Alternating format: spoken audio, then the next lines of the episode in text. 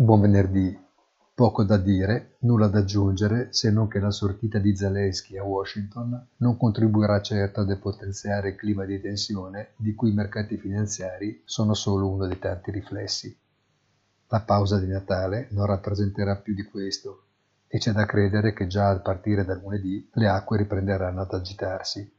Buon Natale a tutti e come sempre nel tardo pomeriggio di oggi il punto della settimana sul nostro sito easy-finance.it.